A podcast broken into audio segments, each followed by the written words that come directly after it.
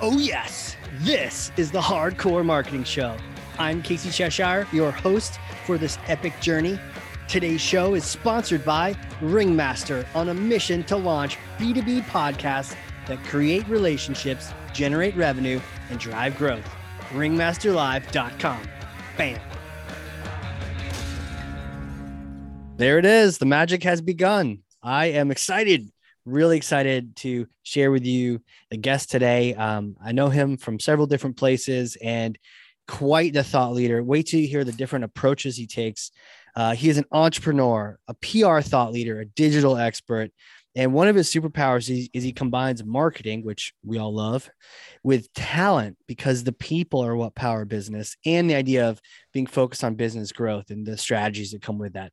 In my opinion, that's a killer combination. I can't wait to just extract all the knowledge from him. CMO and co founder of New Gig Workforce Solutions, Cameron Heffernan. Welcome to the show, sir. Wow, what an introduction. Thank you, yeah, Casey. well, you deserve it, man. You've been awesome. busy. Awesome. Great to be here. Really excited to, you know, talk with you and then just catch up and share the thimble full of knowledge that I have with your audience. Uh, probably a hundred thimbles, right? It's like when they when they do a prank and they line the floor with a bunch of Dixie cups with water in them. That's that's that's your knowledge all, all, across. There's that's no right. way people can escape this podcast without getting wet. So definitely. well, I'm gonna stop talking and I gotta okay. grab this thing. It's heavy. I'm gonna okay. pass it to you, but I know you work out. So one second. Yep. Oh, okay, here it is. Whoa, all right. Wow. Go ahead, grab Thor's hammer. You got it? All right, I'm ready. Right, I got there it. you go. All right. So take Thor's hammer okay. smash for me some kind of marketing myth, bogus strategy, misconception. Just set the record straight once and for all. All right. Myth smashing. I love it. So my myth that I want to smash is the concept is that you have to have a big budget to do marketing correctly, right? You've got to have a lot of money. You've got to have a huge team. You've got to have a powerful agency. You've got to have a big, well-known, famous brand, or if, or if, you're a local business, you have to be well-known across town and have multiple locations, and you got to spend a ton of money doing it, and you have to be B2C. It's really impossible to do good marketing successfully if you're B2B. Um, so I, I'm saying BS to that myth. Yeah. I'd like to talk with you through some of the reasons why I feel that. Yeah, tell me about it. All right, so um, you know, breaking that apart a little bit, let's start with only big brands can afford to spend a lot on marketing.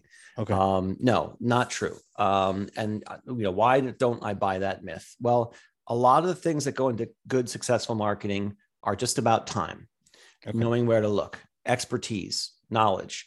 Now, some of that takes years to develop, experience, but there's almost nothing that you can't find out by researching. In the old days, it was picking up a book, reading, magazines, listening to the radio and TV, getting out there and talking with people. Right. Now, hell, a lot of it's right on Google, with the exception of maybe brain surgery and piloting an aircraft. there's very little that you can't just, uh, you know, learn on your own. So when I work with my old team, I would say we need to be autodidact. We need to learn on our own and figure out. Uh, I had a, an interview, I think a week ago or two with a millennial.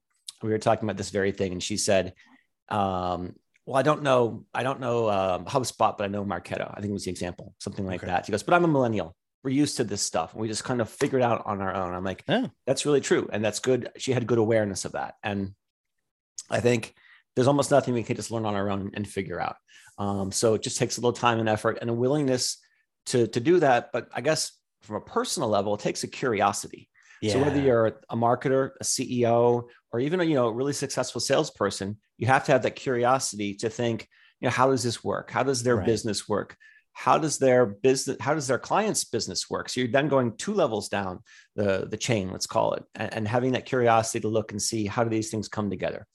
Um, and a lot of you know the myth is to do marketing well, you got to have the best team, tools and technologies, you know, expensive software, really thick carpet at your trade show booth, you know, and I say BS, you know, it's just, you gotta have that padding, right? You gotta have that padding. Yeah, that's right. That's right. That's and... right. Two inches thick.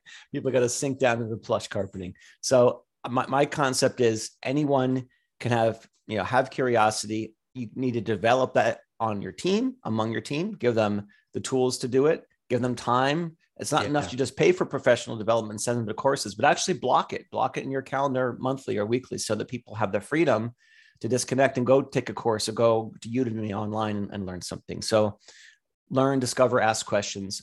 It all just comes from commitment of time to learn those things. Um, yeah, you gotta um, be curious, right? Now, when you mentioned the millennials, I thought, uh oh, here comes one of those stories about something bad. But then, no, it was the idea that, hey, you know, I know, I know this other tool. It seems similar. I'm gonna go learn this tool, right? You know, and right. without anyone even have to tell me to do it, I'm just gonna go learn. Yep. Tying back to the curiosity you mentioned, because we don't just randomly learn for no reason. And sometimes the reason is there is no reason. It's just curious. I'm just curious. I don't. Do you work in that field? No, I just was curious what what makes that thing tick. Mm-hmm. Now, as, a, as someone who's, you know, our, our core business is, is staffing and recruiting, our challenge is how do we elicit that out of people in a, in a 20 or 30 minute phone screen? How do we yeah. learn? Do they have that? And that's where you try to, you know, to dig in and get examples from people and give me an example of, of a time where you did that, or then you kind of probe a little bit deeper. And there's a great book that I love. It's called Who uh, that's oh, the, that's yeah. it. You probably know. Yeah. So that concept. This is a guy who um, hadn't ever done interviewing or recruiting or staffing. He was. It was. He was. So he didn't know what he was doing. So he kept just asking more questions. He went through the resume. Now that takes a long time to do that, but you refine that and you improve it over time, mm-hmm. and you mm-hmm. just keep asking questions. And and you know how does that business work? And if you feel you're not getting back from them, trust that instinct. Trust that instinct. That's like maybe it's not there, or maybe they haven't refi- refined that skill yet. So it sounds like the best way to find this out, and it sounds like this is something we should be looking for when we're hiring. And for those in the position of getting hired, consider company. If the company asks you this, they're squared away, but have an answer to right. a story where you didn't know. How would you phrase that? You don't know something and you learned it, or yeah, what's yeah, give me, give me give us an example of a situation where you were out, you fish out of water. It was a new, and it could be even from, from their personal life. You know, they were asked to, I don't know, hop on a bike and go grab something. I was never a biker before. I had to relearn how to ride a bicycle. Or um, an example where you were out of your comfort zone. What did you do? How did you handle it? It mm-hmm. could be mm-hmm. shifting from not just one job to another. It could be shifting from B to C to B to B or industry to industry. How did you handle it? How did you equip yourself. And what you're looking for is people who, again, that that think like a detective approach, that autodidactic concept. Well, yeah, I didn't really know. Um, I, I, didn't really know SaaS tools and, and, cloud services. So I spent a week and I just dived in and I, I just talked to people and I and I researched it on my own and I looked at I got bought a, now we can get books instantly. You and I had to go to the library and wait and, and it would be shipped to us, or maybe that's at the bookstore. But now literally you can get a book instantly. Yeah. I mean, Netflix used to ship you CDs, yeah, right? That's right. How they still do. Little few people know that they you can still get physical uh, media shipped to you from Netflix. So there's like some there's like one guy in some lonely department. Right. department. Maybe he's uh, making you, money off of it. Maybe he's re, you know showing the people and and yeah. he's like, I used to be the most popular guy here. Now I only get a few requests a week. yeah, yeah. Um, wow. So okay. some more things that smash that. Yeah, myth. yeah, yeah these three kind of go hand in hand creativity, genuineness, and engaging. Okay. So it doesn't really cost you more to be creative. You know, being creative isn't just about having the biggest, best, most expensive billboard at a trade show or paying that money at an airport for those those turnstile wraparounds that cost so much money. Right. Creativity comes from so many different angles. Um, an example that stuck with me uh, a few years back, I really fell in love with the Sonos brand. I don't know if you have Sonos at home. Are those the like make your own soda? No, it's speakers. Oh, oh, Sonos speakers. Okay. Yeah. So they're they're very high quality speakers. So they started with the audio first. I mean, they compete with Apple home speaker products and they compete with um, the Google speakers, but the they do a great job of you know high quality audio, a nice. really good app, and the technology but I love the marketing. So I don't, I do have one. It's not here. It's downstairs. I have like six of them. It's kind of embarrassing, but oh, nice. what's brilliant about them is the, the bigger speakers, their format can be either landscape or portrait. Okay. They can, they can work in either orientation. And when you do it, you, you set them up, you got to walk around the room and recalibrate it with, with the app. Oh, wow. And um, what's brilliant about the word Sonos, first of all, it means something in Latin originally, something like audio or sound or something. But if you look at the word Sonos, S O N O S, it's spelled the same way if it's written across landscape or top, up and down portrait. It still works because mm. they're saying our brand will be legible or readable if it's sitting up in your bookshelf, standing up, or, or lying down on its on its side. I thought that is really, really clever. A lot of time and thought went into that. Yeah, it doesn't matter which way you turn it. Yeah, you can still read it. Forward and backward. That's up right. and down. That's Wow, right. That is really brilliant. And that like that's somebody who knew what they were doing. So yeah. okay, they probably had to pay some firm. um, They they're a big company now and they were well backed and funded. But there that was an idea that someone had, maybe in the shower. I, I get get ideas in the shower, driving on a long distance. And that so in other words, creativity doesn't have to cost a fortune. It's just getting out, Right. talking to people, coming up with things. Creativity doesn't have to be creative. It doesn't have to be graphics. Doesn't design. It can be a concept, a new way of doing something, a new way of hey. Um, I never thought of inviting this audience to our event. They might get something out of it. I love kind of cross setting up events, people who are from different functions, accountants and marketers together because they come up with different, they're different tribes. Yeah. They look at things different and they come up with new ideas. I And yeah. So, you know, be creative, be engaging, and be genuine. I delivered a, a presentation one time, which was no more dull marketing. And, and, and, and if Mm. people are turned off by what you're doing and it's too inward focused and not pulling people, who's going to sit and listen to that? Right. Right. The, Right. the competition we have on our phone uh, everywhere around us is so much right now. So to expect the B2B experience or the experience from nine to five to be different from what it is at home is not a, is not a reasonable expectation. We need to raise our bar and make our content things that people actually want. Why does it get dull? Like where where's the dull come from? I think it's this the notion of I need to get my money's worth and I need to tell you about us. So, you know, Gary Vee, his Yep. first book was jab, jab, jab, right hook, right? And that was very deliberate. He's saying the jabs are give, give Mm. something to them, uh, give them a free statistic, give them an offer for a, a, a free pod, oh, not a podcast, and give them, give them something for free. The right hook is after three gives, you ask for something from them. Maybe it's a hmm. page that has gated content. That ratio of three to one, you should be giving and offering more value than you're asking for from your audience. And I think a lot of people, particularly in B2B, smaller businesses where your, your budgets are a bit tight, it's like we got to let them know what we have. We got to let them know what we've got, why we're different and better. And I think I would say challenge that, challenge that assumption and give stuff of value, give content and and and offer things people want. A great example is uh, banks. Uh, banks, not all of them do this, but some do a really good job of uh, what's happening with with interest rates right now. It's been changing every hour at the moment, but like, Mhm. talk to me about what's going to happen, what's on the horizon. You know this stuff. I don't want to read a whole page that's an ad, but if it's thought leadership and really engaging content that I would value, I am going to read it and I'm going to remember next time, you know, where that came from. Um, so that's creativity, you know, make it engaging. Another one is offer value and give things away, you know, knowledge, value to customers and prospects without expecting anything in return. So give stuff away for free and, and volunteer to do things, get your name out there. Uh, I was talking the other day with a friend of mine who says, I try to give as much away, away than I can whenever I can. Who cares if it's going to come back to you? Maybe in five years that person refers you, but it's more that you're you're out there, you're talking with people, and they think of you when they think of topic X. Um, an example from my personal life is with today's OTT, over the top media, it's really changed the whole landscape of how we consume and watch, you know, media. You know, you and me are around the same age, and when, when we were kids, we'd sit down, Saturday morning cartoons, Yeah. watch, and and the, they were great. The, the toys that we could get at the end. You, you watch the cartoon, the, the the cartoons, but you also love watching the ads. I want to get this this, Mattel set or whatever, the Star Wars figures. Um, now kids don't, you know, p- kids don't watch network TV. You know, they don't. My my son doesn't sit down and, and consume those things.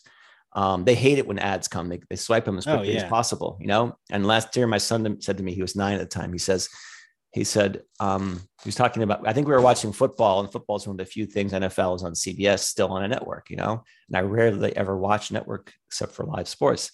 Mhm. And another ad came on. And he goes, Papa, why? He goes, why are commercials even a thing? Yeah. you know, and it's like that's really hard to answer. It's hard to put, you know, value on them. So It, it really is, and it, it's funny how sometimes you just you just look at kids how they, they'll just call it like they see it, right? oh yeah. What's Yeah. the point of this thing? No one's Yeah. watching it. yeah, it's boring. You know, Yeah, I don't care about this. My younger son's even funnier because he's he, he he couldn't express himself as well. But in a commercial company, he just starts yelling out, ah, you know, like get this off, get turn, navigate away from this. Is it you got to skip the ad or wait 30 seconds to go to the next thing on YouTube? Another example is I spent lived uh, uh, some time in Europe and in where I was living in Brussels. There's a big expat, expat community and a lot of Americans no there too. And on Sunday nights, I would go and watch, you know, for the time zone difference, I would go watch American football in, a, in a, American sports bar in, in Brussels. And sometimes I'd bring some of my uh, European friends with me just to try mm-hmm. them out and see if they'd like to watch it. Rugby's very close to American football, but it's also huh. so different.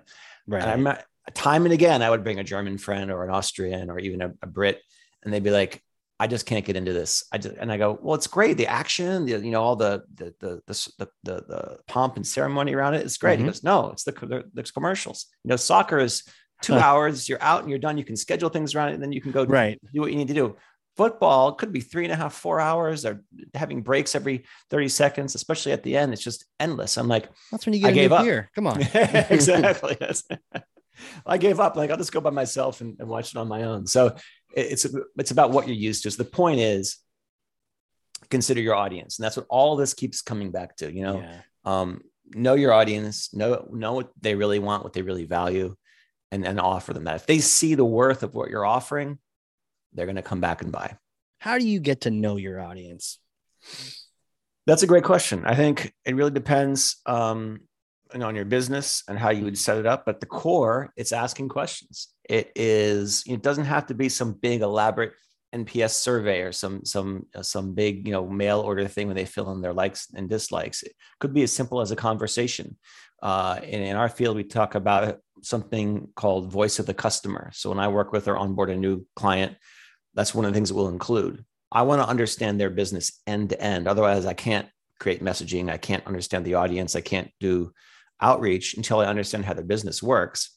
And then I always include a voice of the customer aspect. What would your customers say about you? Why do they keep coming back? Why do they renew? Why do they, whatever it might be? And then you take it to the next level, which is what are the pain points of their customers' customers? So you understand their customers' business, how that works, and how does this solution plug in there? So it's really about, you know, facilitating ways to ask questions, uh, you know, focus groups, just informally. There was a, a close friend that, that we both have to, together. You talk with, I think, on the podcast, and he said he opened a bar and he did a survey for opening a new bar in DC. And I Smart. think, wow, I have never heard of that before. Yeah, it is, and it's like it doesn't have to be some big elaborate thing. You know, 200 yeah. people answering three questions on on Facebook and getting maybe one of them gets a, a five dollar Starbucks gift card. That's yeah, that's value. So ask you know, and, yeah. and don't be afraid, you know, to, hear the answer. So, you know, and that's where a lot of his brilliant ideas come from. I mean, he's he's shared all sorts of things about how he simplified the even the bar experience. There's not like nine thousand called whiskeys you can get. You know, there's like two. Right. But right, we really, really, care about the atmosphere, yeah. and otherwise we just stay home. It's cheaper. Yeah. You know, I can pick exactly what I want and don't have to worry about crowds and lines that's yeah. why people are out. So you got to really think about the whole experience. Yeah. Is it is it is it the random type of whiskey or is it the fact that you're with uh, your friends and your people? And so mm-hmm. he just went hard in on atmosphere mm-hmm. and was like you know the alcohol is kind of a bonus. It's not really the, yeah. The reason you go. If they if it was it'd be a different environment. It'd be quiet. You'd have tasting notes. You'd have the ability to talk and you know it'd be more yeah. like a lecture. And those are people who have a different customer expectation. There's a I, I thought of it more since I've had kids. I have two kids, 10 and four. And something struck me a while back. We were doing some kid event on the weekend and the, the, whole experience of the value of time and the time scale with kids mm. is all on its head so with with adults grown-ups or you know young adults the, the best time to be out and go to a bar or a restaurant or a club is you know maybe having in europe it's even later but let's say 9 and 10 nobody wants to go, go out except for happy hour, maybe go out at, at you know, seven or eight o'clock at night. There's nobody, right. bars are dead. You go out at, you know, 10, 11 midnight packed with children. It's completely opposite. So like try to get, you know, dinner reservation at a family dinner, you know, a family restaurant at six. It's impossible. Like that's their happy yeah. hour. That's their, that's their busy time. Yeah. And with children's, you know, birthday parties, you know, you try to book it well, they're going to want to have it right at noon. No grown-ups eat lunch or, or, right at 12 o'clock, but with kids, that's the, it's the peak time, 12 to two for, you know, birthday parties. Go to the library or the museum or a kids exhibit at like 2.30. It's empty because they're all mm-hmm. napping. You know so it, makes you think Right. about your audience and what do they want and then, you think about older people it's again you know try to try to get a, a, a dinner table in florida at 5.30 you know that's peak time for dinner for them so uh, these are good lessons these are consumer examples but they just make us think about how well do i know my market and where does my product fit in there Doesn't everything just stem from just knowing your knowing your customer? You know, yep yeah. Uh, so many times, not not only the dull marketing, but the marketing that's just a complete miss is when we go off our own human biases. I used to be a big offender of this. I used to be the one who thought like, oh, I hate that commercial, so that mm-hmm. commercial must just be bad, or or or this is terrible marketing, or this or that, or I know what our customers really want to get. They want to get this kind of an email and this kind of because that's what I want to get. But I'm not always the customer. I, Right. Maybe if you're a marketer selling to marketers, you kind of Yeah. luck out. Maybe, but if you're selling to IT and you're in marketing, you it's a different game altogether. It's you know it's foosball versus football. It's like totally Yeah. different realm. Yeah, and that's what I love seeing, like with with on YouTube, for example, my kids watching. Uh, I don't know what program it might be. A lot of these are homemade people who became YouTube stars. Now they have Yeah. stuff on the shelves at Walmart, and they've made their own brand just from YouTube videos. But I'll sit and watch sometimes with them, or just walk by, and there's a complete misfire. The algorithm's off, or, or something. It's like children's programming, and then it depends undergarment ad. Like that doesn't really work. And and so Mm, how, how that happens, I think, just just fascinates me. Um, and that does seem like a waste, right? Unless they're going after you in particular. yeah, I, I doubt. Yeah, I don't know, but um, I think oh, someone old is watching. Let's give them the happened to walk by. but it does make you think about where's all the money that we spend Yeah. or for our clients that's you know yeah going to the wrong place or ending up in the spam filter and how can we really dig in deep and and, and have good meaningful conversations with people that they will value Oh yeah. I mean, I heard it was there's like a measurable number of some billion amount. I don't know, you know, some twenty billion dollars worth of display ads that you know never get seen or something like that. Mhm. Yeah, yeah. Um, I think it's also when you th- look at you know back to the myth and and only big brands and big companies can afford it. I also like to look at uh, like a gambling kind of reference. You know, the the, the Mm. smart money looks at the at the hidden values, or let's call it money ball. They, they go away from they look. Where's the public money going? Let's go Mhm. the other way because because there's value there. Um, you know, everybody likes the Cowboys, but the Eagles are actually now getting six and a half because it would open at five and a half, and that, that's a pretty good number now. And there's value there. So, like as marketers, where are the, things that we can sniff out that are value? Whether it's you know, LinkedIn has been growing tremendously, but I still see that as a channel. You know, we do almost all B two B, Right. For value. Um, another one is I'm really fascinated by how the the concept of the QR code has done this and evolved over time. At the at the very beginning, it was super hot. Everything had a QR code on it. Sometimes it made no sense, and then it really kind of took a dip for a while. And now it's back again, and people are using it. And COVID was a big driver for that too. Every menu in the world was was on a you know QR code, and now it's it's unusual to maybe less usual to hold a physical menu again. Um, there's uh here in Ohio, my, my wife works at Ohio State, and they had this commitment to go completely digital. So if you go Hmm. to any of their facilities or medical Wow. center, they won't give you a, reminder card. They won't give you a pamphlet for your treatments. It's all. I just think if we if, if we do that more and more with younger generations, that's going to be the new normal. We'll, we'll we'll have a lot less paper waste, a lot less kind of just clutter, and it's a you know positive thing for everybody.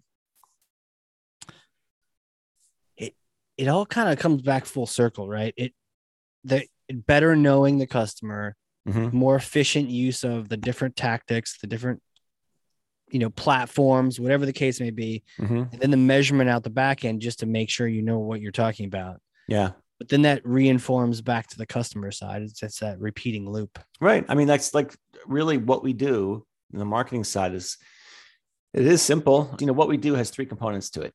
Uh your your your audience, what you're gonna say to them, and how you're gonna say it to them. So the right message to the right people at the right time. Let's just simplify it to that. And then the measurement, I think, underlies all of that. And that's how we'll know is this working or not you know did it, did this get traction what are the metrics or what are the what are the levers we have in place to measure these things if you don't have it, I would say hold off, hold off till you're ready to get those things in place, and then you Mm. can know did this did this work or not. Another one is thinking about you know, talking about hidden value.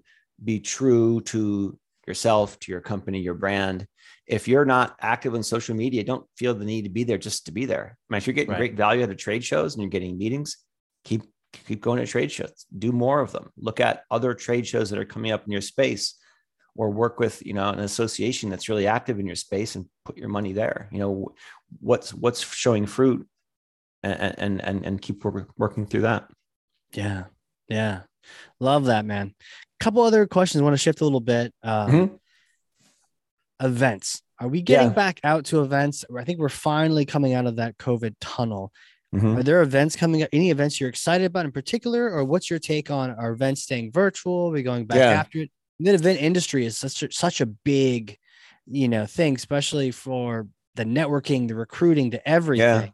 yeah Is they coming back? i do think so i think they're coming back i think you know if we'd had this conversation two months ago it'd be even more uncertain answer with omicron still really ravaging but i think that's improving. I think that's that's changed. I think that um, also people this is now two years of this pandemic and and more people are vaccinated and more people are looking at it as like more like the flu something you learn to live with and work around and just you know you know adapt to. So i am seeing more events i think the last two years some of my clients are in manufacturing. That was tough because they're much more personal physical events. They wouldn't do Right. a hybrid they just cancel.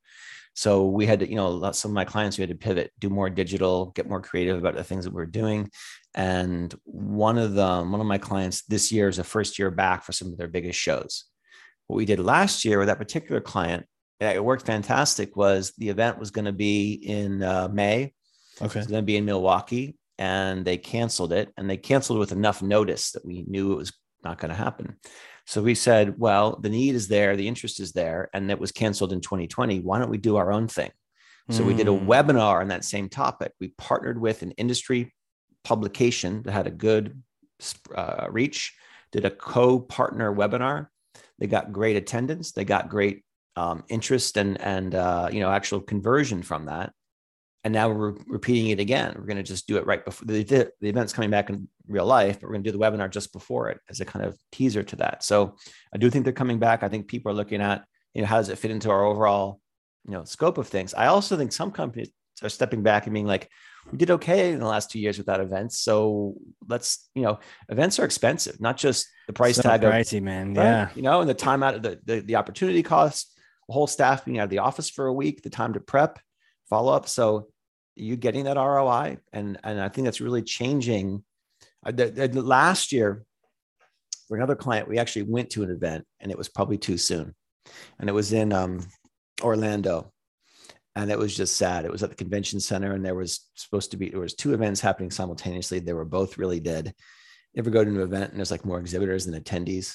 Yeah. You know, It's like And it's like a it's like a, Midwest ghost town. yeah. You know, the little tumbleweed goes by. Yes, And exactly. then all the vendors are like shopkeepers, you know, waiting for the next cowboy or cowgirl to Yeah. ride their horse on into town. They're and- throwing a football across the aisle to the to other other exhibitors. yeah. it was just depressing. The tumbleweeds. The uh, only place open was FedEx. Like you couldn't even get food, and it was Oh, just no. like the, you guys probably shouldn't have had this event, and they wanted to get going again. It was just crickets. Yeah. Um, so yeah, it just I guess I guess the the event landscape is just ever changing, and I think companies that do events, they're also, you know, thinking about how are we going to handle this? You know, be more hybrid, do more little small micro events that are more local to to to get around those big trade show expenses.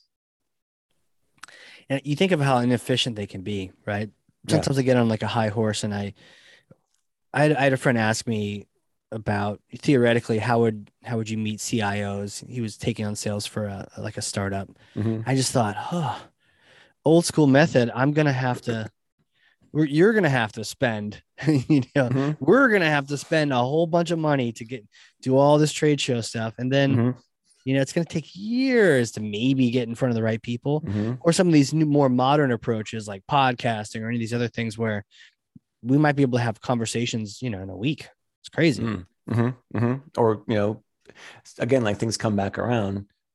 picking up the phone and calling. That just seems so so out of. I know it's hard now with Yeah. who's in the office, who isn't, and I, I get so few calls anymore that are actual human beings, aren't spam or robots or whatever. But you know, I think also just in general with with marketing is there's no silver bullet answer. So let's try Yeah. out some things. Let's try out for a pilot for two or three months and, and see how it goes and track Yeah. that data and see what's working. Yeah. You know, like testing things. I think sometimes we we want it needs to be so sure that it's going to work that we Mhm. can't test it. But Yeah. testing is where we all started in the first place. Yeah. What about books? What about books? Anything you've been reading lately, or even podcasts, books or pod that you've been just sort of like really getting think some value from? since I had kids, my reading level has really dropped. It's been awful. But I. I, I think I generally get up in the morning and I scan headlines and I look through. I do love. Well, here it is right here. I love Inc. Uh, I get both the physical magazine and and the the uh, um, newsletters. You can scan through them really quickly. Podcasts I value. Um, how I built this definitely Yeah, is a big one. one. I think probably a lot of your um, guests would say that and. I love it when because they're long form like this. I used to love going running and listening to it or, or Yeah. doing something where I can really just unwind and your mind just can drift. And it's I maybe don't retain all of it. Just if you get one or two ideas that you can implement, I found that uh, to be great. And I I think they're do they're expanding it. They're doing they're doing more live events and those are coming back with that series. It's it's great. And I think it's um they also have a component at the end how you built that and they'll- in their interview or talk with a local small business Mhm. you know, the, the main ones are all household name people that you that you know but right. they'll do really small businesses and how they've grown and somewhat you know more of a social mission in mind and i love it There's something about that that kind of a podcast too, where you're right. You you you can let your mind wander, and you can just sort of be in the moment. If you have to look at the traffic sign because you're running or you're Mm. driving to work or whatnot, and you lose focus for a second, that's okay. Whereas with like a an audible book, sometimes Mm. it, if you if you zone out for a second on one of these like more dense books, I just have found myself being like, wait, where are we I again? gotta go back and- Rewind. yeah, yeah, you yeah. gotta go back and where, where, wh- I didn't follow the pattern. What's going on? Whereas Yeah. with a podcast, it's almost like you're in the room with the two people or whoever's talking, Yeah. and you just kind of can just zone out. And at some point, something cool happens, and you're like, I got to remember that. I'm right. it feels personal and I, I i'll do Yeah. that too where i'll be i'll be running and i'm listening to one and i'll look and i realize i i I get I got to thinking about stuff. and I missed the last two minutes, and I go hit the back 30 seconds button four times, and I catch up. It's great, but it's like I feel that another one is driving like that. If you're on a drive by yourself, or if the kids are sleeping or something, pop in the headphones mm, safely, of course, and and yeah. just check out some stuff, and and maybe you have one or two ideas at the end of it that you know you can do something with. Yeah, fantastic. Well, uh, my next question really is who are you? Who are you?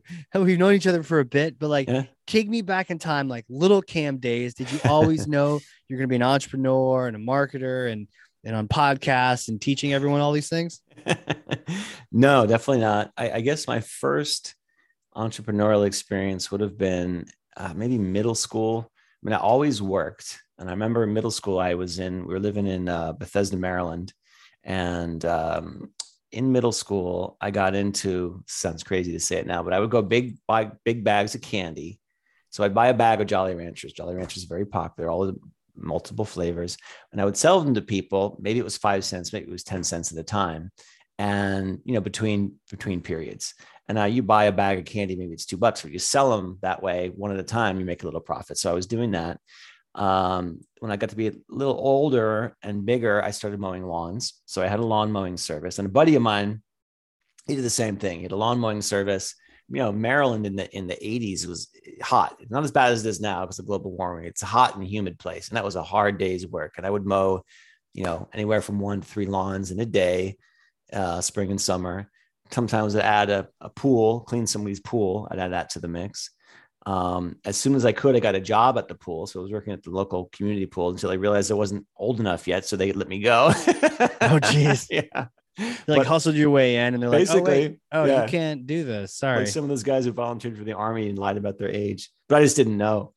And then I guess so. I always had jobs. I always Yeah. was working, and I just felt sort of normal and natural to me. I want to, you know, build that with my kids too. They're too young at the moment, but I think it's a great you know to have that concept of responsibility and totally. showing up and, and and understanding how money works. And these days cash is like my kids never touched cash. They i gave my kid i think it was, it was a 20 or a 50 and he was treating it like it was a dollar you know because yeah. he just doesn't touch money. He has no idea of it. And um yeah so i think my first job after that may have been i often worked in restaurants as you know a sandwich shop or whatever it was. When i got a little bit older i was then doing you know, waitering and bartending. And I think that's a great uh, experience for a young person to have because you get to so many so many different facets of humanity to, to deal with. You know, people who aren't happy, people who are overserved, your boss, busy, stressful situation, and you know, handling cash responsibility. It's a great thing to to learn at a young age. Um, and I think actually in college, I've even had maybe three jobs. I, I, I did a, a, work study job at one of the one of the college buildings. I did uh, I used to deliver pizza and chicken wings on campus at Syracuse, and maybe a third job. So I was always hustling, doing something.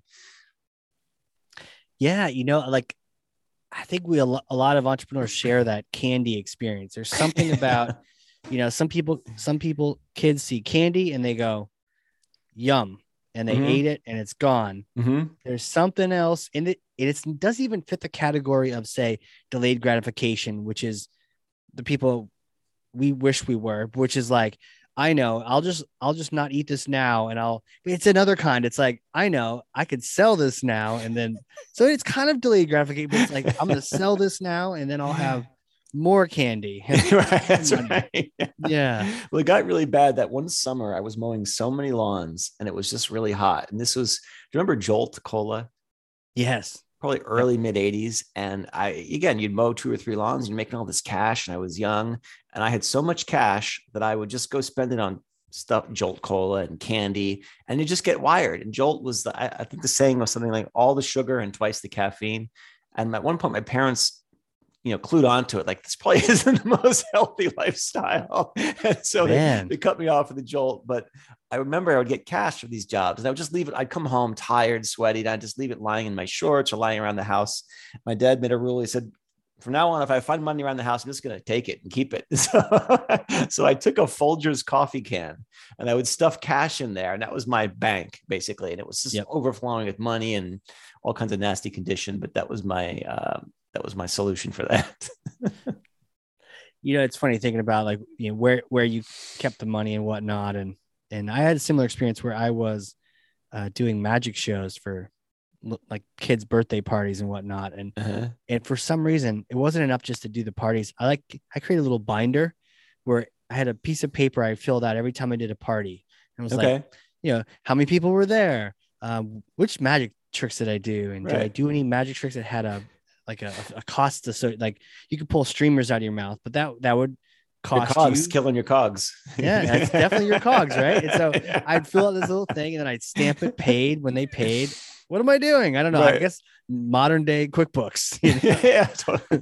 QuickBooks on paper. And yeah, you think about those things, and then you look back now, and it's like, oh, that's kind of cool. It was there from the beginning. The funniest job that I ever had was and I often bring this up, you know, like you have an icebreaker or something, you'll say, What's the weirdest yeah. job you've ever had? And I bring this up and it often gets like laughs and funny looks. Was in college, my first, my first summer between uh, you know, between freshman year and sophomore year, I came back down to Maryland. I worked construction as a laborer. It was really hard, nasty work. Second summer, I came back to Maryland and I said, I want to, I like the money from that, but oh, I don't want to do the hard work again. I like to do a job where I just I'm a driver. That would be kind of nice just to sit in the car and drive around. Yeah. So this I responded to an ad in the Washington Post for drivers wanted. And I showed up there. Actually, it was this like elaborate uh, door-to-door selling scheme. Oh, they geez. were yeah, where they were selling uh, meat, like a box of meat, and you'd go around door to door. And I actually did it. I lasted the rest of the summer. There was another guy from Syracuse who I stumbled upon, and we were like partners uh, in, in this little business and you'd show up and and you'd it's such a weird thing but this is like i don't know late 80s or something. One good thing to look for is sign of a family because often it's the mother who's home during the day and is there with nothing to do. So you look for things like a tricycle in the front yard or swing set. Interesting. you show up and say and i put on a little fake kind of more southern accent so i seem even more like endearing. Excuse me man but uh by chance do you folks like to eat steak And it's just such a weird question for somebody to, to come knock at your door. People don't do it anymore. It's, you know, it doesn't happen, but to come to your Yeah. door and ask that question, like, I want to talk to this person because what a weird pitch that is. Yeah, totally weird pitch. Nowadays, we're like, the hell you just bother me for? I just- know. well, I know. I think it's you have a ring. No one answers the door anymore. Yeah. And so few people even try it. So again, maybe hidden value. Maybe that's the answer. Back to door to door. yeah. Yeah. You, you never know, right? It's, it's you recycle it. Like you're saying, recycle the techniques. You never know. We go back to, I mean, print mail is kind of neat now, now that you don't get a lot of it. Yep. Getting a letter in the mail, still Yep. very cool. Yeah. Uh, I think at some point someone should do this. Maybe someone listening. I used to get um, like a birthday card from my grandmother when I was a kid, Mhm. and one of them would just send a card because she had like a million grandchildren. The other Mm. one though only had myself and my brother, and so she would just put a little bit of cash in that card, right? Yeah. Yeah. yeah, maybe just a few bucks, you know. Um, but man, did we always appreciate that. It, it kind of trained us a little bit too, where it's like, oh, it's a card from my grandmother. Let's Right. open it up carefully. that's right. like, why don't we do that in print mail? Like, look, I was gonna spend this on on Google ad- advertisements, but right. here, you you take this instead. Happy birthday. Here's a card with Yeah. money. You know, you see that sometimes from like I get I get appeals from like the say the Chesapeake Bay Foundation and other things where it's like uh, leukemia lymphoma. There's a nickel somehow affixed to the packaging, so it's like oh they're giving me a nickel for free, or ones where they'll mail you they'll mail you your own address label. Here it is, stickers. I mean, I love Yes, I've these seen those. stickers. You know, it's because I use them and I I gave money at one point and they keep coming even though I've moved, and uh, they're just super convenient. So it, yeah, it can work. And again, yeah, look for look for creative ways to to do things and and people mm, that people will find value in. those address stickers. It's interesting. That it's it, it's smart because wh- when do you ever order those things? You know? Exactly. I wouldn't And sit do down and go to? Vistaprint or Vistaprint or something. I wouldn't get, and then it's like, whoa, fifty dollars for ten thousand. Yeah. no, I would lose them first. I need to get more. So I love this. It's like this big, and every you know they, their timing is great. They even found out that I'd moved, so right. you know credit to them. And I do sometimes look at print. One of my clients was a charity nonprofit, and uh, I think we either use Valpak or one of those. It's the inserts that come in the you know come with Yeah. 10 you know 50 others of them. So you got to kind of stand out. But you know again it's got a code on it now and it's more trackable and you can do different things with it. And i guess one thing that that uh, to throw into this mix is multi-channel you know mm. integrated. And these things are together. Like what might speak to you and what might speak to me what might speak to my wife or my father is going to be really really different. So try different things in different ways the same message might resonate but the channel is the it was what it is well, you and i had talked before about this uh, where my last summer we were still in maryland my son was with some of his friends in the neighborhood and they were doing a lemonade stand it was adorable we took pictures and stuff and it was just kind of fun and but they were standing in a terrible spot and so my wife she's like what made it terrible, real quick? Um, the- they were standing. So it's like it's definitely a a, a community sub a community, you know. Yeah. uh, but not much traffic flow. Like in the middle of a street, so only people are going to be there is the people who happen to live in those road, maybe six houses. And so that you guys just move right down there on a corner of an intersection, not a busy one, Mm. but a place where they're going to get a lot. And we we'd sit there before they made the move, is watching lots of cars go by. Like, guys, come on, let's go up there, let's do that. And they did it. And the lemonade was terrible. It wasn't cold enough, but their their their their sales you know shot up dramatically so you know pay attention to those things pay attention to patterns and, and just simple little things like that And that I think one of the takeaways I had when you first mentioned the lemonade to me was Mhm. that it didn't cost them anything extra to move Oh, yeah. position over that's there, right You know? it wasn't like they were paying rent to the to the Yeah. people who uh Yeah, which goes back to your myth about not needing to spend. They didn't need to spend anything That's right. extra. yeah just do it and and and then and then if someone comes out doesn't like you being there then you say sorry and move away they're little kids but there's a saying one of my clients has uh, um, act first and beg forgiveness later that Right. that's that kind of personified Yeah, sure, yeah sure. And but and for the record, anyone that shoos away kids from a lemonade yeah shame on them yeah, seriously. shame on them I think I saw it in a newspaper once. And I was like, okay, right how to stand right. out for being a jerk yeah somebody's got a little bit of a little, little cranky day, a little wrong side of the bed that day. Yeah, that, that reminds me of an, i had another myth that i wanted to throw out to you and see, Yeah. see what you thought about this Um, I heard it a lot when I was in house and with my clients now is uh, be careful what you divulge because competitors may hear about it or they may mm. catch whiff of it or don't put that on a, on a don't put that on a trade show booth because there'll be a lot of competitors there and i feel like the the, my clients and the uh, you know counterparts or executives who are more experienced and are well traveled in their career they they realize more how phony that is and how much that's bs um, if you have confidence in your product market fit, how they go together, and what you're offering to the market, you really shouldn't have hesitancy about sharing that information. If a competitor is there, what are they going to do? Remake their whole business model based on you know something you've got? Um, and one of my clients said to me, he goes, you know, what we offer is almost almost exactly the same as our competitor. You know, it's like French vanilla and vanilla bean ice cream. They're pretty damn close.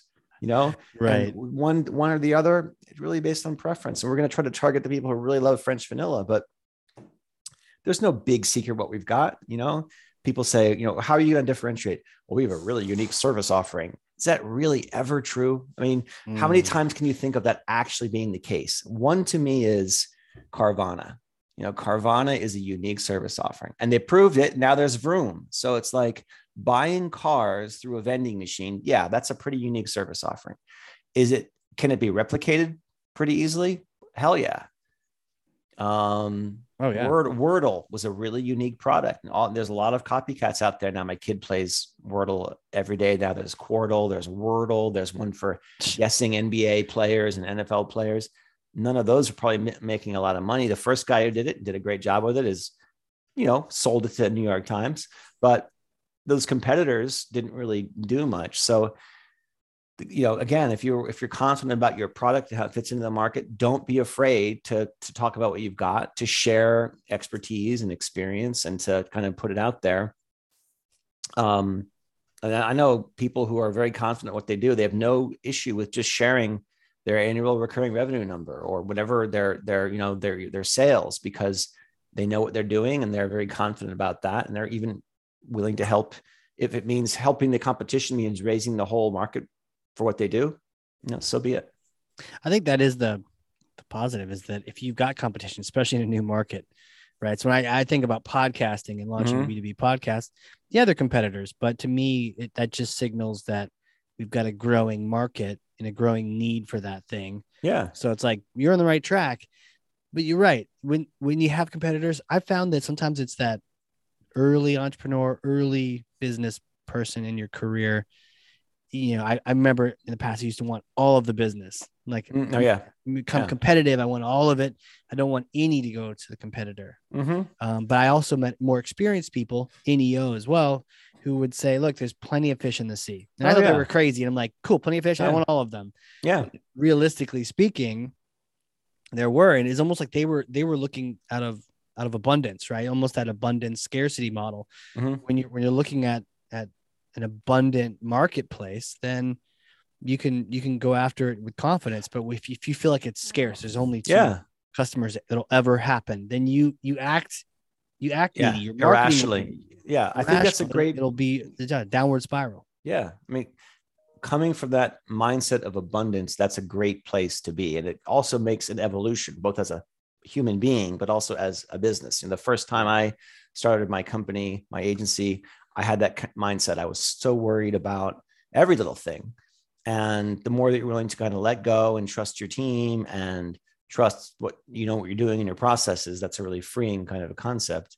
And that, you know, this one little account or show or event is not going to break, you know, what we've built here. And yeah. if it does, it, you know, it's showing you that you need to kind of shift and make adjustments. Um, but I think the more that you get comfortable with doing it, the better that is. I wish I'd, you know, I had a big gap in my entrepreneurial from like selling candy to you know doing officially as a, as a grown up. Mm. I wish I'd mm. started my first business when I was in my 20s instead of in my whatever it was, late 30s or 40s. It's it's sure. Um, I was a late bloomer in many different fronts of life, but that's one where I God I just wish I kind of started these things earlier and made these mistakes, you know, earlier because it's none of them are the end of the world. So it all contributes to what you do and who you are. Yeah, I mean that's a great point, right? I'm, you kind of had started early, early, right? Just maybe there's something more the bigger company, the or the the full on thing. But actually, that ties in perfectly. I have a hypothetical question to throw at you. Okay. Because see, I actually might have a time machine um, up here in Nashua, New Hampshire. So you Okay. come use this thing. It's in the backyard, covered in a tarp. Okay. You know, we get some beers, get some lobster, and then use the time machine. But it's a particular kind of time machine where you go back in time and you meet yourself a few days after graduating with that journalism degree, right? Okay. And so you get to meet that version of you, that Cam. What would you say to him? What kind of advice, what kind of things would you tell him? Okay. Well, I guess after college, I've got my brand new, fresh newspaper journalism degree from Syracuse and say, Right. run from that field as quickly as you can because in 20 years, it's not going to exist for the most part. That's one thing. Um, don't be afraid to fail. So do the crazy things that sound outlandish and try them out and explore and experiment. And in some ways that kind of did happen. Like I had a I had an internship my senior year of college and I was at the Newhouse School at Syracuse, which is a great communication school, all these Mhm. high profile alums and graduates and stuff that are on TV and sports all the time. And my internship was at the uh, newspaper, the local paper at Syracuse, Syracuse Post Standard, I think it was. And there used to be two papers and they've combined and now they print like two days a week. It's kind of sad. Mhm. And my first intern, my internship was based. I thought, oh, you know, sports. I'll be getting to go to Syracuse football games and basketball. I'll be there, like under the basket. It'll be awesome. I was covering high school sports. I was Oh, covering, no. you know, not even football. I was covering like high school soccer. I remember that one of them was uh, bowling, the bowling oh, team. Oh, jeez. And and like through that, I realized I didn't want to be a daily sports journalist. I switched completely to more business writing. So Right. you know, try out different things, try things that may seem a stretch. What I love about what I do now and what our business is, is we help put people in jobs, help companies find the right talent. So it's like, what can we do to help you find the thing in life that you're passionate about? You know, I did that. It took me a long time to get here, doing a company on my own, being an entrepreneur. That's what I get passionate about. I don't mind staying up late at night or, or you know, taking a laptop with me to my kids' soccer practice and, and working in the car because it's Right. my own thing. And I think Right. you probably have that, and a lot of people in EO have that mindset, but not everybody has that. So Mhm. for other people, when we're looking at a client, you know, putting the right person in that role or helping helping somebody find the next job, what is it that they're passionate about? And ultimately, if we're succeeding, that you know, we're getting toward that point. Love that. Love that. Tell me more about this company. Who is the right, you know, who should work with your company? Mhm. You know, talk to, you know, ideal clients, talk to ideal candidates. Should they go, you know, check the site out as well? Sure. Who should who should look you up? Okay. Yeah, our company is called New Gig Workforce Solutions. URL is newgigsolutions.com. Uh, the way it came together was my, my business partner and I, Brian Gabrielson is his last name. He's in Minnesota. And uh, we worked together in house at a big Fortune 500 staffing company years ago, maybe 20 years ago. And I was the in house uh, PR and corp com guy, and he was running a division um, of the of the staffing company. So we place um, we're contingent staffing company. So what's great about that model is we work for clients, but we don't get paid until the person actually goes into the role and starts. So if we are too slow or or we don't get the right fit, they're not going to get hired, or we never get paid. So it really makes you be really efficient and right on the mark. So the two things that are most important are speed and efficiency. Getting those people in front of the, the client quickly and being the, you know right on the mark so they can't you know turn them down or, or, or slow things down and the right kind of clients for us on the staffing side of the business are uh, we're really big in it uh, you know saas businesses b2b i'd say for the most part almost all of our client base on the marketing and strategic communications side as well as the staffing side are b2b we have very few b2c customers Yeah. and for the staffing you know working with growing uh, SaaS businesses, B2B enterprise software companies. Um, the sweet spot might be anywhere from say 50 to, to 2000 employees, but they're the, the growth, you know, our, our service facilitates their ongoing growth um, and allows them to keep doing what they're doing. We place both permanent hires, you know, people who go on and, and working at the company to contractors, which could be hourly or for a, you know, a long, long-term commitment of six to nine months. On the marketing side, it's you know similarly uh, growing companies that they they they want to work with a firm where it's not just getting you know one designer or a writer or a developer, but uh, almost like an agency model where you could have, you know, me uh, performing the function of a virtual CMO and the people I work with in my network to take on a uh, almost like an outsourced marketing department. That makes sense. Yeah, just really kind of backing them up and having the resources to really execute on those yeah. campaigns. Yeah. And also, you know, small growing businesses, their core function is X, whatever it is, building widgets, you know, airplane services, whatever it might be. Uh, if it's not your core function, marketing, communications, these things we've been talking about the last hour, identifying audiences, you know, coming up with great messaging, you outsource that to us. Give us the keys to your marketing communications car. You go run and lead your business, and we'll handle that. You know, we got it. Right. Right. Pass it on to us. Well, mm-hmm. where can people they fit in these categories? Where do you want them to reach out? Social uh, platforms, websites. Oh, that's a good question. I'm glad you asked that. We we are really only on LinkedIn. I, I love LinkedIn as a channel. I love cool. it for my own my own um say content, which has been quite quiet in the last few months, unfortunately, because it's been so busy. But I, I am a big fan of LinkedIn. And I also use a lot for clients, for client outreach. We use it for you know finding and sourcing candidates. We use it for you know, being in touch with them. We use some different tools to kind of expand that and elevate it. Um, so active there. Our website is newgigsolutions.com. Um, it's it's going it's a teenager our website it needs to be uh, grow up to be an adult so we need to put some work into it but it's that same old saying the uh, the, the cobbler with the, the shoemaker's children always have the worst shoes on the street something totally. like that i always yeah. get it wrong but yeah that's us um, but uh, I mean, it's you know because we've been so dang busy, and you know my my business partner, he's been doing this much longer. The staffing part, he's like, I've never seen a market like this in 25 years of staffing nothing else ever. And it doesn't matter where it is. Like we're doing, companies are getting more flexible now with you know embracing remote work or, or going near shore to work with people whatever it might be yeah and it's just it's still not enough you know you, we just can't get enough people i don't know what it's like in new hampshire but a lot of even the the retail and hospitality places from the corner starbucks to fast food they're not they're not open they can't open six days a week they may be people open at, at lunchtime only yeah and you yeah. see signs out in front of different restaurants and storefronts for signing bonus and and double minimum wage just to get human bodies in there.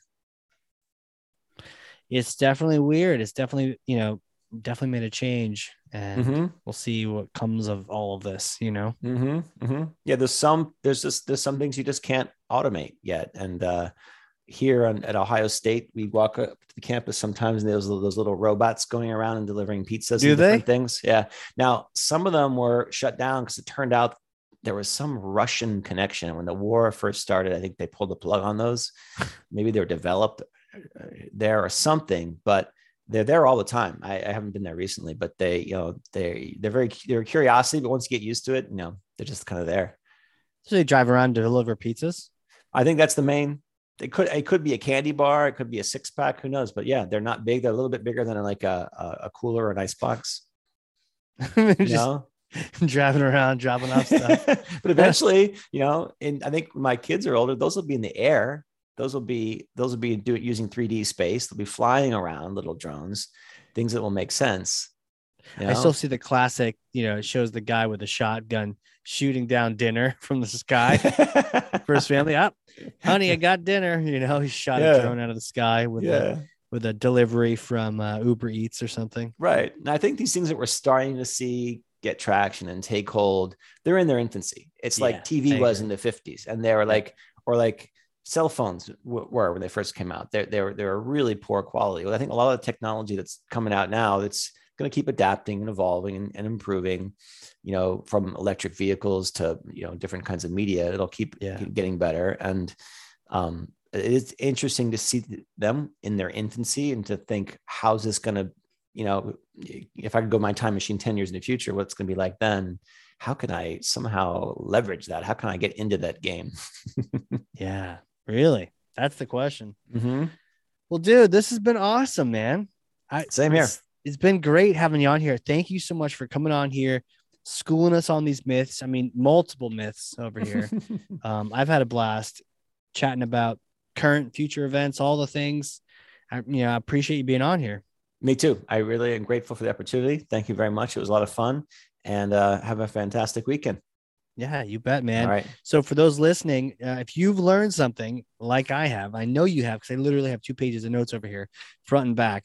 Then share this episode with somebody else. That's thought leadership. That's getting information into the right people's hands. And if you're looking for a position, now you know someone to talk to. If you're looking for a team, now you know someone to talk to. And with that, Cam, thanks again, man. We will catch you later.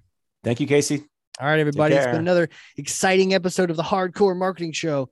We'll see you all next time.